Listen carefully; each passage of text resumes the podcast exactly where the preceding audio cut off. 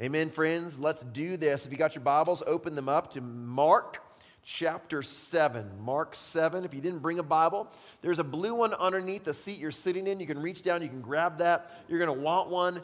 Mark chapter 7, the blue Bible starts on page 934. Page 934 in the blue Bible. We've been in this series in the Gospel of Mark. We're going to continue it this morning. We're going to continue it all the way up until Easter. That's where we're going to be. And so, uh, as you're flipping there, uh, here at Flourishing Grace, we believe that this is the Word of God. It's a precious gift from His hands, and it, it, it's a source of life and delight and joy. And so, in honor and reverence of the gift, would you stand with me as I read it for us this morning? Mark 7. Mark 7. It's kind of a long text for us this morning, but I'm going to read the whole thing. Mark 7, 1 through 30. 1 through 30 is where we're going to be. Starting in verse 1. Now, when the Pharisees gathered to him with some of the scribes who had come from Jerusalem, they saw that some of his disciples ate with their hands that were defiled, that is, unwashed. For the Pharisees and all the Jews do not eat unless they wash their hands holding to the tradition of the elders. And when they come from the marketplace, they do not eat unless they wash their hands. And there are many other traditions that they observe, such as washing of cups and pots, and copper vessels, and dining couches. And the Pharisees and the scribes asked him, Why do your disciples not walk according to the tradition of the elders, but eat with defiled hands? And he said to them, what did Isaiah prophesy of you, hypocrites, as it is written? This people honors me with their lips, but their heart is far from me. In vain do they worship me, teaching as doctrines the commandments of men. You leave the commandment of God and hold to the tradition of men. For he said to them, You have a fine way of rejecting the commandment of God in order to establish your tradition. For Moses said, Honor your father and your mother and whoever reviles father or mother must surely die. But you say, if a man tells his father or mother, whatever you would have gained from me is Corban, that is of God, then you no longer permit him to do anything for his father or mother, thus making void the word of God by your tradition that is you've handed down. And many such things you do. And he called the people to him again and said to them, Hear me, all of you, and understand. There is nothing outside a person that by going into him can defile him. But the things that come out of a person are what defile him. And when he, had, when he had entered the house and left the people, his disciples asked him about the parable. And he said to them, Then are you also without understanding? Do you not see that whatever goes into a person from outside cannot defile him, since it enters his heart since, since it enters not his heart, I'm sorry, since it enters not his heart, but his stomach, and is expelled. Thus he declared all foods clean. And he said, What comes out of a person is what defiles him. For from within, out of the heart of man, come evil thoughts, sexual immorality, theft, murder, adultery, coveting, wickedness, deceit, sensuality, envy, slander, pride, foolishness. All these evil things come from within, and they defile a person. And he rose and went away. And from there he rose and went away to the region of Tyre and Sidon. And he entered a house and did not want anyone to know, yet he could not be hidden. But immediately a woman whose little daughter had an unclean spirit heard of him and came and fell at his feet. Now the woman was a Gentile, a Syrophoenician by birth. And she begged him to cast out the demon out of her daughter. And he said to her, Let the children be fed first, for it is not right to take the ch- children's bread and throw it to the dogs. But she answered him, Yes, Lord, yet even the dogs under the table eat the children's crumbs. And he said to her, For this statement, you may go your way. The demon has left your daughter. And she went home and found the child lying in bed, and the demon was gone. This is the word of the Lord. You guys have a seat. It was a long one, and we're going to unpack all of that together this morning. Um, In the 1500s, um, Blaise Pascal, he, he, wrote the Pensées de Pascal, it's the thoughts of Pascal. He's a French mathematician and philosopher and theologian. And in it, he writes this. He, he says, All of humanity's problems, everything, everything, everything that's going on in the world, all of the de- destruction and all of the, the fighting and all of the rage and everything that happens between you and your kids and you and your spouse and you and your friends and you and your coworkers, all of our problems stem from man's inability to sit quietly in a room alone. All of it. All of it. If you think about it, right? He, he has a point when we think about the punishment for criminals, right? We put them in jail, and when they act up in jail, we put them in solitary confinement. This is intense punishment because we know, man, we can't sit in a room alone with our thoughts. Because what happens when we're alone, and the Pensées de Pascal, a lot of it's addressing this idea of what we do is we divert our thoughts. We divert our minds to these lesser things because we don't want to think about it. I don't want to think about who I am. I don't want to think about the problems of the world. I just want to divert my thoughts. And we still do this, right? But whether it's Netflix or social media or uh, binging through the news or, or whatever it may be, I just want to take my mind off of this thing that is in me. Is constantly always there, this nagging thing that says, I'm not enough. And in every human being on the planet, and, and, from Pascal all the way to now, every human being, there's something in us that says, man, I'm just not enough. I'm not good enough. I, I don't measure up. I, I'm not actually worthy. I know there's something in me that's off. There's something in me that's not okay, that I am actually unclean. And we spend our lives try, trying to kind of cover that up and to try to divert our minds from it. And, and, and every time, everywhere we look, like we are reminded of this fact. When we turn on social media and you see kind of the, the, the picture perfect people kind of posting their picture perfect moments, right? Like, I, I'm just not that. When like Supermom somehow gets all of her kids like dressed in like this coordinated wardrobe and she's feeding them these healthy granola snacks that she has somehow whipped up on her own in her way with her gluten-free whatever. And you're just like wait how? Like i'm barely getting my kids out the door alive. Like how did you pull that off? Like i'm, there's, i'm just not that in our places of work, we're constantly rushing around, hurrying, trying to please everyone, and we don't want anybody to ever think less of us because we know in reality that what they think might be true. Constantly, we move through life either working really, really hard, like we're type A, where it's like, I'm just never going to let anybody know. I'm going to prove everybody wrong. I'm going to prove this voice inside of me wrong that I, I am good enough. Or we kind of give ourselves over to it and we say, yeah, that's just who I am we kind of allow ourselves to kind of slip into a depression and say, I'm not good enough, and I know it. I'm not worthy, and I never will be. That's just who I am. But either way, that thing inside of us, it still exists. It's there for you, and it's there for me. And this morning in this text, I think Jesus kind of puts his finger on it and he points. He says, Here's the source of that. Like the real source is right here and he's going to give it to us. But he's not just going to show us a source, he's going to show us a solution to it as well. How do we actually solve this? What are the things that we need to do in our life? What, what is the solution to this problem? How do we solve it? It's all laid out actually in this text. And this text is, is confusing, especially when you break it apart and you kind of take it out of its context. So many people don't realize that these two stories that seem completely unrelated are completely and totally linked together, right? In both Matthew's account and Mark's account of these stories, they're linked together. This interaction with the Pharisees um, that goes completely wrong, and, and then this interaction with a woman, the Syrophoenician woman, right? They are actually meant to be linked together. They're comparing and contrasting each other.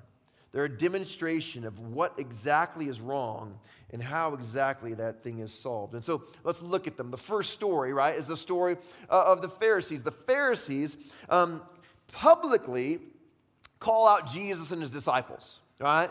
they say, man, why is it that some of your disciples, they've come all the way from Jerusalem, right? Just to see what's going on with Jesus, just to kind of hear what is this crazy teaching? What are these miracles that people are talking about? And they see his disciples eating with their hands without washing their hands, right? They say, Why is it that your disciples are defiling themselves?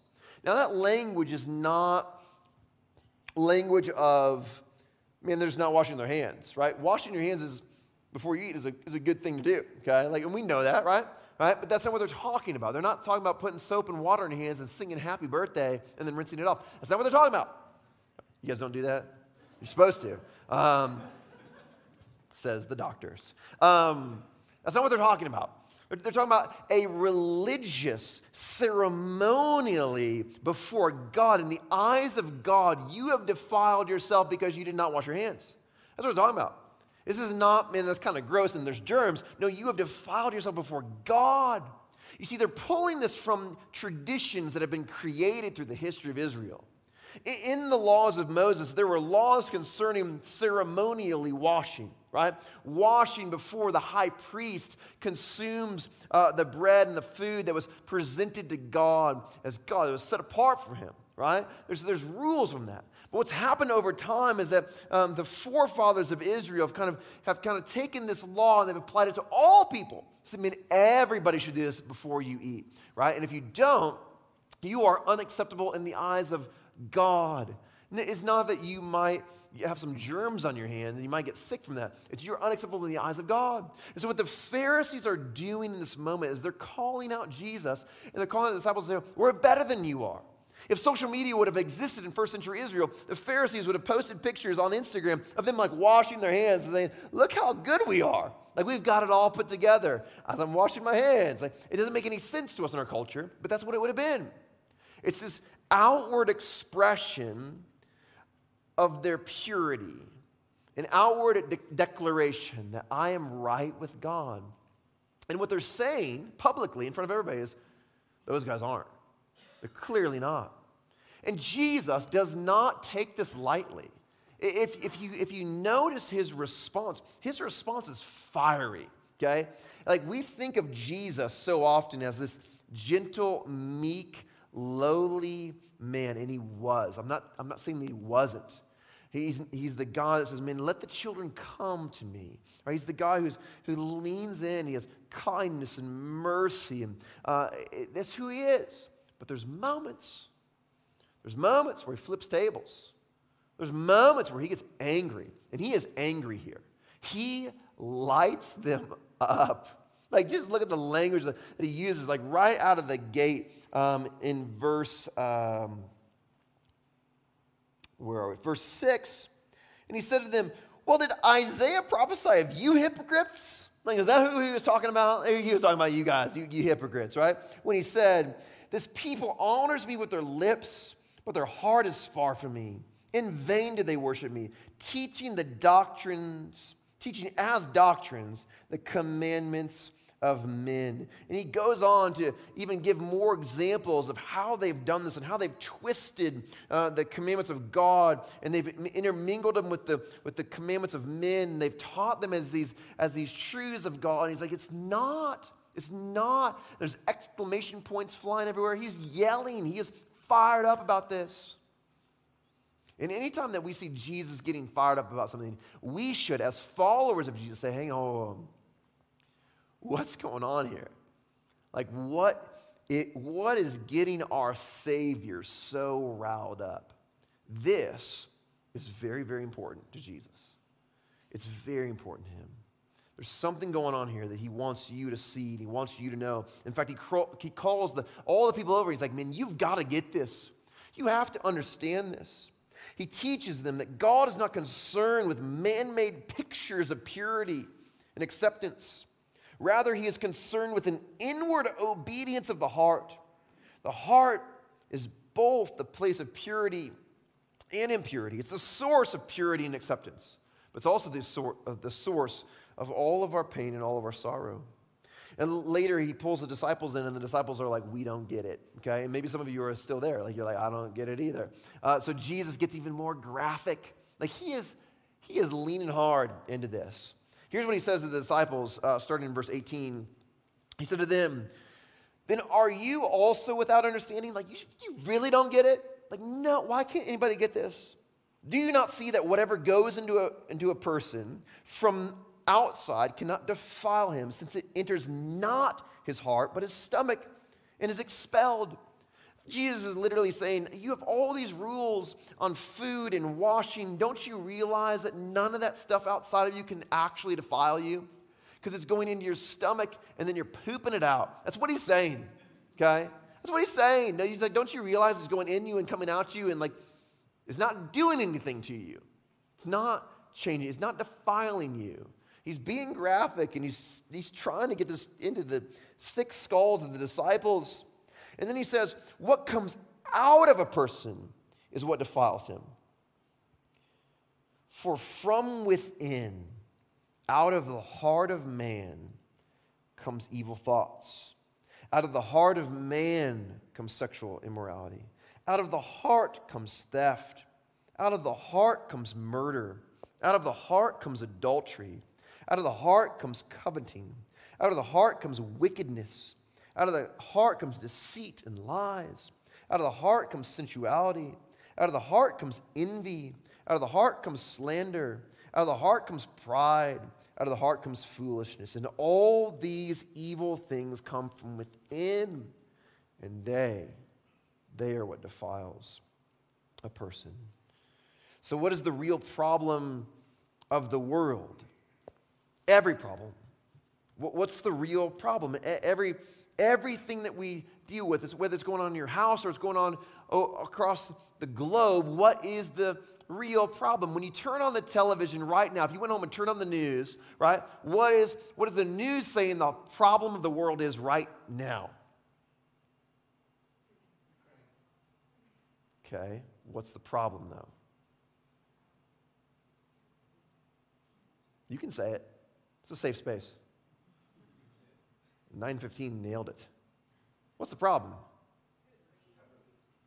Okay, Putin, Russia. Russia's the, the Russians are always the problem since like the 80s, okay? All right? The Russians are the problem. Putin's the problem. Them commies are the problem. That's the problem. Communism, right? But the reality is, right? None of those things are actually the problem okay and i'm not saying that they're good i'm not saying that they're not that we shouldn't that we shouldn't fight against that i'm not saying that we shouldn't stand up against that i'm saying that's not the problem Putin is not the problem. The Russians are not the problem. Communism is not the problem. Socialism is not the problem. It's not the problem. The problem, you can look at it all day long, but you're looking at the wrong thing when the problem is right here. It's in me, it's in you. The human heart is the problem. All of that all of that is just the cape. The matador is right here. Right? Why is it that the matador can get into this arena with, with this beast that has got a thousand pounds on him, that is faster and quicker and stronger and more deadly than he is in every way, and still, most of the time, most of the time, the matador wins. Why? Because the matador has the cape. He can trick, trick the bull into his own death. And this is exactly what Satan does with the human heart. He points outside of us. You're not the problem. You're not the problem. That's the problem. Go fix that. Go chase that. And so we have the cape. We have all these different capes. We have the cape of social media. It says, man, the problem is you just got to lose a few pounds. You just need to put on a few pounds. You got to get stronger. If you're just a little prettier, if you're just a little more handsome, if you're just a little bit more interesting, if you had a little bit better hobbies, if you're a little bit more adventurous, right, then everything would be solved. But here's the question Are those things inside or are they outside? They're outside of you. And therefore, they're just a cape, constantly pursuing things that are never actually going to fix the problem. The Cape of Religion says if you could just, you know, not watch rated R movies, if you could just wait till you're married to have sex, if you could just do the things that are going to please God, if you could just not curse and you could go to church and you could uh, volunteer and kind of fill all the roles that you're supposed to fill as a good little religious person, then God would be pleased enough with you and He would remove all of your problems. But are those things internal things or are they external things? External things, just a cape chasing the cape of religion. In the meanwhile, Satan's, Satan's just stabbing you constantly. And you're like, why? the cape of politics. It says if we could just elect the right person, if we could just build the right social programs, if we could just get our science and apply it to our lives, or get technology to kind of raise us up out of this, and we could live above all of this mess, then we would be free from this. But are those internal things or are they external things? External things. It's not going to solve it. It's not going to solve And I'm not the one saying it. Jesus is saying this. It's just a cape. It's not going to solve anything. The cape of success says that, man, if you could just land the dream job and if you could just get it all right and you could make enough money that you could retire early and you could buy the perfect house and all the toys, and then you wouldn't have to worry about all these problems of life because you would be financially above all of that. But are those things internal things or are they external things? They're external things. It's just a cape, just another cape. All of it's coming, being produced from within us. All these lies, these idols, are being produced within us. And our hearts and our minds are saying, chase that, chase that, chase that, chase that. And reality is, the matador is right here. And it's creating the capes. John Calvin, the great theologian and reformer, said the human mind is a forge of idols, a factory just turning them out just turning out these idols, saying, chase that, chase that, chase. Like, this is going to make you better. This is going to make you feel better. This is going to make you feel better. This is going to make all these idols in our heart is just going for it, right? I love Dallas Willard, uh, Christian philosopher and theologian. He's passed away now, but he said this in his book, The Renovation of the Heart. He said, A carefully cultivated heart will, assisted by the grace of God, foresee, forestall, or transform most of the painful situations before which others stand like helpless children saying, Why? I love this quote.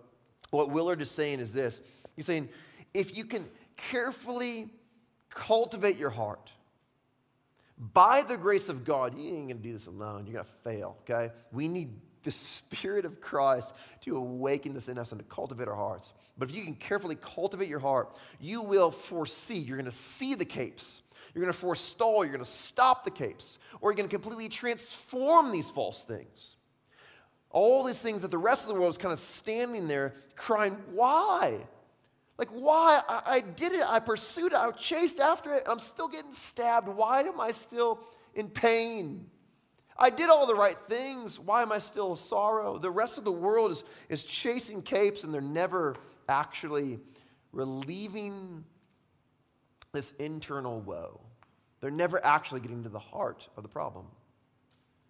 Moby, the recording artist, right? The musician, recording artist Moby. Anybody know about Moby? Kids, ask your parents. Uh, he was popular in the early 2000s, M- Moby. And I was listening to a podcast a couple weeks ago. Um, it has nothing to do with Moby, but Moby was uh, on the podcast and he was like being interviewed by one of his friends and they were sitting down kind of having this heart to heart and uh, anyways Moby in 2001 um, was, the, was the pinnacle of his success in his career. He won that year, he won the MTV Music Award for the best uh, music video, which is like, that's the award. If you win an MTV Music Award, that's, that's the one, right? So he, he wins the, the award. And uh, the night before, he says, Man, I, I performed a sold out show to thousands of people, thousands. And that night, MTV put me up in this private, exclusive penthouse suite. And this hotel had three of them. We had a private elevator and went to these three suites. And the other two were uh, given to these unbelievable, like famous rock stars of like all time. And then I'm in the third one. It's like this insane experience. And the next night, he says, I have another out show that I'm going to go perform. He's sold at this point over 10 million albums, over 10 million at this point. There's no place, he gets to this place where there's no place else to go. He is at the top of the mountain, there's nothing above him. He has got, at the time, he's dating Natalie Portman, right? So he's got the girl, he's got the, he's got the success, he's got the money, he's got it all, all these celebrities he's hanging out with. Like, there's nothing, there's no, everything that he was chasing, he has achieved. He said, that night, I walked around in this massive penthouse trying to find a window that I could open, and none of them would open, but all I wanted to do was to jump out. And if I could have found a window that would open, I would have, I would have jumped out and I killed myself that night. because he had conquered the cape, but he hadn't conquered the matador. He had, he had he'd done it all, but it didn't solve any of his problems. This is the lie of Satan. This is the reality. This is what Jesus is so fiery about. He says, You don't understand. You're selling these people a bag of lies. It's not true. Like all the things that the Pharisees and scribes are trying to get the people to chase after, Jesus like, stop! Like you're destroying them. And for so many of us, we're allowing these things of culture. Satan's doing the same thing. It's destroying us. And some of you will get to the top and you realize that there's nothing there. The source of our uncleanness is the human heart. And it will not be satisfied by anything this world has to offer us. And we, as followers of Jesus, and maybe you're here this morning, you're not a follower of Jesus, I just want to go, then you need to be awakened to that. Like, there's no point in your life where, you where you finally found it, bought it, acquired it, and you've arrived, and you say, I've, I've solved it. You can keep numbing it and you keep, keep diverting it, but it's always going to be there. All the problems of the world come from the human heart. So the question is how do we cultivate our hearts? A carefully cultivated heart will, assisted by the grace of God, will foresee, forestall, and transform most of the painful situations, right? How do we cultivate that heart? How do we do that? I'm going to give you two things from the story of the Syrophoenician woman. Uh, Syrophoenician is just a kind of a big word that simply means she's part Syrian, she's part Phoenician, right? That's who she is. And in Matthew's account of this, Matthew says she's a Canaanite, right? And so we don't really know, but what we do know is this it doesn't matter if she's Syrian, Phoenician, Canaanite, she is the opposite of Jesus, okay? Basically, what he's saying is she's not an Israelite. Like she is the farthest thing from an Israelite. She is in every way she performs, she is different than Jesus. And, and, and she's a Gentile of Gentiles. And her and Jesus are like oil and water. Like they're never gonna mix in a mil- culturally, right? In a million years, this is never gonna go well. Okay? It's never gonna go well. So Jesus leaves this meeting with the Pharisees and he's ticked, okay? And you know he's ticked because he wants to get as far away from them as he possibly can. He goes to the region of Tyre and Sidon, this Gentile region where the Pharisees are never going to go. They're never going to find him. And he goes to a house and he says, Man, I don't want anybody to know where I am. Right? This is vacation time for Jesus. He's like, I can't deal with this anymore. Right? And so he goes there, but of course he's found. He's found by this woman who has a little girl who's demon possessed.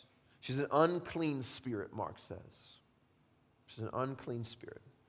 And she's heard that Jesus has the power to cleanse her little girl. So, the first thing that I want you to see of, of, of cultivated heart is that we need a heart. We need a heart um, desperate for Jesus. We need a heart that is desperate for Jesus, not desperate for the capes of this world, not desperate for money, not des- desperate for social status, not desperate for. Uh, we need a heart that's desperate for Jesus.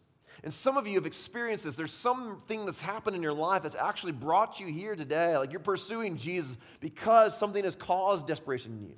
For others of us, we need to be able to clear away all the clutter and just focus solely in on Christ and say, That's my only hope. And this woman, this unclean spirit in her daughter that's produced that in her, she realized, man, this is a problem that I can't solve. There's no way, there's no way that I'm ever going to solve this problem. Going on a diet is not going to solve this. Getting the right job is not going to solve this. Electing the right politicians is not going to solve this. There's no capes in the world that's going to solve this. And she's, she's desperate to get to Jesus because she knows that he can. If you want to cultivate your heart, you need to increase your desperation for Jesus. And this is really a call of Mark's gospel. When we look at the people of Mark's gospel who receive kind of the most of Jesus, we see a desperate people.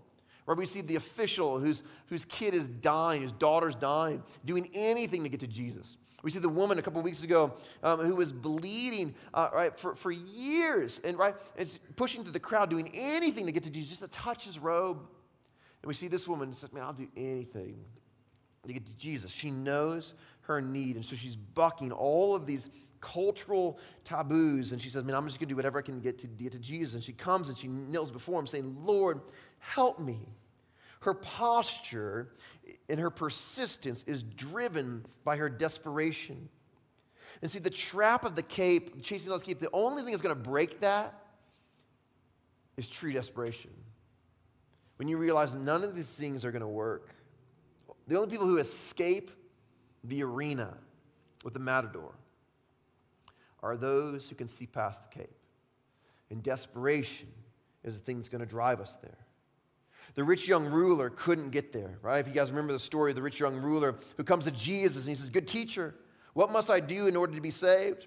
And Jesus says, Well, you know the commandments. And he begins to rattle them off. And the rich young ruler says, I've kept all since I was a little boy. And the text says that Jesus looks at him and he loves him.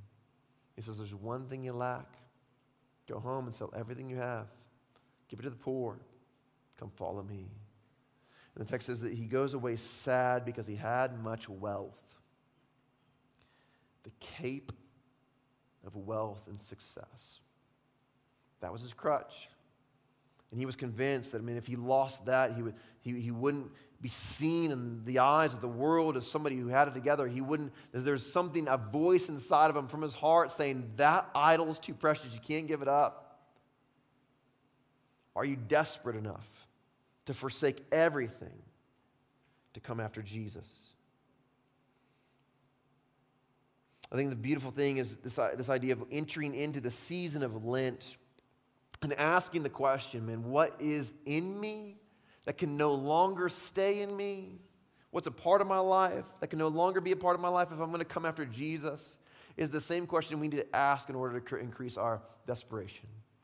What's the thing that I'm leaning on? What's the thing that I'm finding my identity in? What's the thing that, that Satan is using to convince me that I'm going to create the solution to my problems? If today the blood of Jesus was removed from you, if today it all went away, what would you turn to? Does that make sense? If today you didn't have Jesus anymore, you didn't have his grace and his mercy, what would you turn to? Would you turn to your family? Would they be the thing that satisfies? Would you turn to your wealth? Would you turn to your social status? Would you turn to your politics? Would you turn to the news? Would you turn, what would you turn to? That's the cape that you need to go after in order to increase your desperation for Jesus. Second thing we need, we need a heart with Jesus on the throne. I want to read to you real quick. We're running out of time. I want to read to you really quickly uh, Matthew's account of the story because Matthew gives it even greater context. Matthew was actually there. He says this in Matthew 15 22. I'll put up on the screen. The woman says, Have mercy on me, O Lord, son of David. My daughter is severely oppressed by a demon. But he did not answer her word. Jesus doesn't respond. Jesus is silent. And his disciples came and he begged him, saying, Send her away, for she's crying out after us. She's bothering us. She's annoying. Send her away. And he answered, Now Jesus speaks. He says, I was sent only to the lost sheep of the house of Israel. But she came and she knelt before him, saying, Lord, help me. And he answered her, It's not right to take the children's bread and throw it to the dogs. And she said, Yes, Lord. Yet even the dogs eat the crumbs that fall from their master's table. What's going on? You see, when you, when you look at this out of its context, it is insanely offensive. It really is, right? The disciples are like, this, this lady's annoying. And Jesus is like, yeah, listen, I came, I came for the house of Israel, right? The children, right? It's not right to take the children's bread and to throw it to the dogs. Who's the dog in this analogy? What? The woman. The woman's the dog. Like, legitimately, that's what's happening. What? How is, what is wrong with Jesus? What is he doing? You see, Jesus isn't speaking to the woman, even though he is speaking to the woman. Jesus is speaking to his disciples.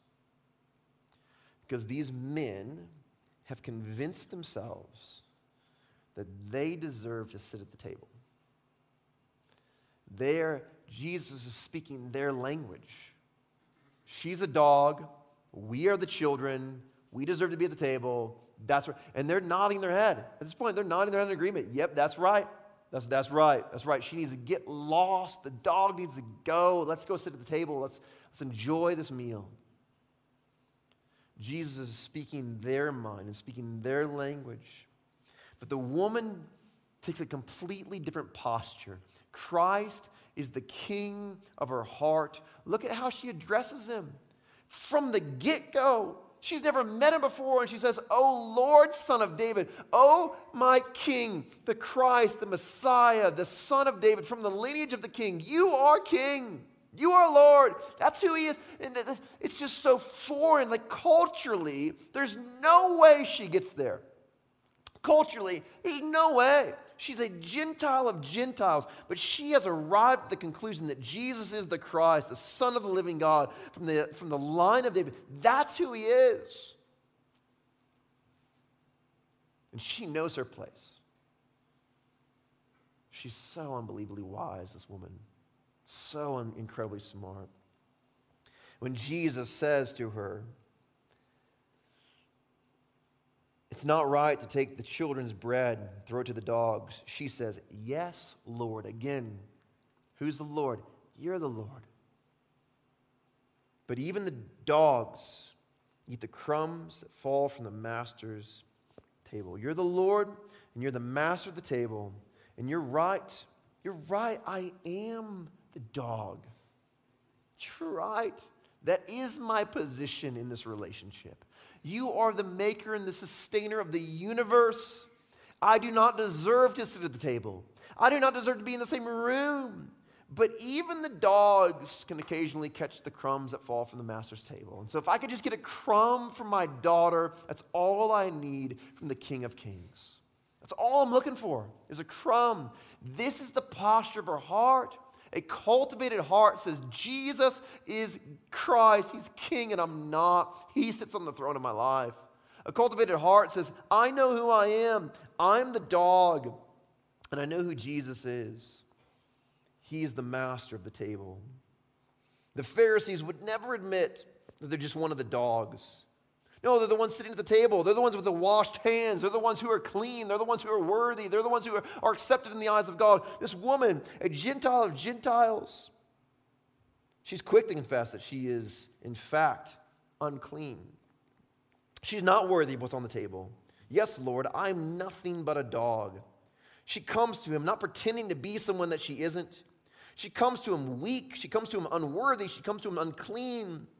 She's not posing this as this perfect picture of herself. She's not dressed there in her Sunday best. She's not presenting a solution saying, if you would just do this and fix this, and then everything would be fine because I've got the solution. No, she comes empty before him. She's saying, I've got nothing. And what does Jesus give her? The scraps? No. He says, Come on, come sit at the table. Just as she is. And for so many of us in this room, we're like, I've got to get my life together. I've got to look like the people on social media. I've got to be successful. I've got to get all the things right in my career. I, have got to do all the right things religiously. I've got to do all the right things politically. I need to fit into the culture of my day if Jesus is ever going to accept me. That's not true. He accepts her just as she is a Gentile woman which in that culture and in that day would have been absolutely unacceptable for a Jewish man. Just come on. You can have the whole table. Come sit. He gives her everything. For this statement, you may go your way. The demon has left your daughter. And she went home and found the child lying in the bed and the demon gone. Jesus rejects the Pharisees yells at them and gets angry at them and leaves to get away from them. He goes to a Gentile region to get away from them, and he accepts this woman. This Gentile woman, he accepts her just as she is because of the posture of their hearts. Not because of anything they're doing on the outside, because of who they are on the inside. Only Jesus can make clean the unclean. He has the solution to, to, to, for this unclean spirit in this little girl, but he also has the solution for your unclean heart. That's why he came. The blood of Christ, Jesus goes to the cross to cleanse our hearts, to wash us white as wool, pure as snow, so that we can come and sit at the table. On the cross, our sin is obliterated in the eyes of God. There is none left. It does not remain because we've been cleansed by his blood. He raises from the grave and he says, Come sit at my table. Not because you've earned it, not because you've deserved it, not because you got your life together,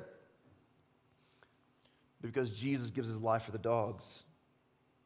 Dallas Willard, in that same book, The Renovation of the Heart, he says this He says, He, Jesus, saves us by a realistic restoration of our heart to God. Then, by dwelling there, that's the table, it's our heart, with the Father through the distinctively divine Spirit. The heart, thus renovated and inhabited, is the only real hope of humanity on earth. Jesus has the only solution to all the problems of humanity the renovation of the human heart. And that's what he wants to do in you. And for some of you, he's done that in you. And so praise be to the God of all things for cleansing my heart and taking up a residence there, that I may never have a moment where I am unworthy of anything. Not because I've done something special, not because I'm somebody special. I'm just the dog who's been saved by the blood of Christ. That's the reality. That's the posture that our hearts must take before Him. And so let us be a people who go to Him. Let us be a people of desperation. Let's be a people of humility. Let's be a people who understand that there's nothing in my life that makes me worthy. There's nothing that makes me better than. There's nothing that makes me superior in the eyes of God. Only the blood of Christ can do to that. Let's let the King of all be the King of our hearts. Let's go to him in desperation every day. And let's go to him now. Let me pray for you guys. Jesus, this morning we come before you. And some of us, some of us in this place right now, we just need to pause and we just need to confess and, and declare that, man, we, we have positioned ourselves.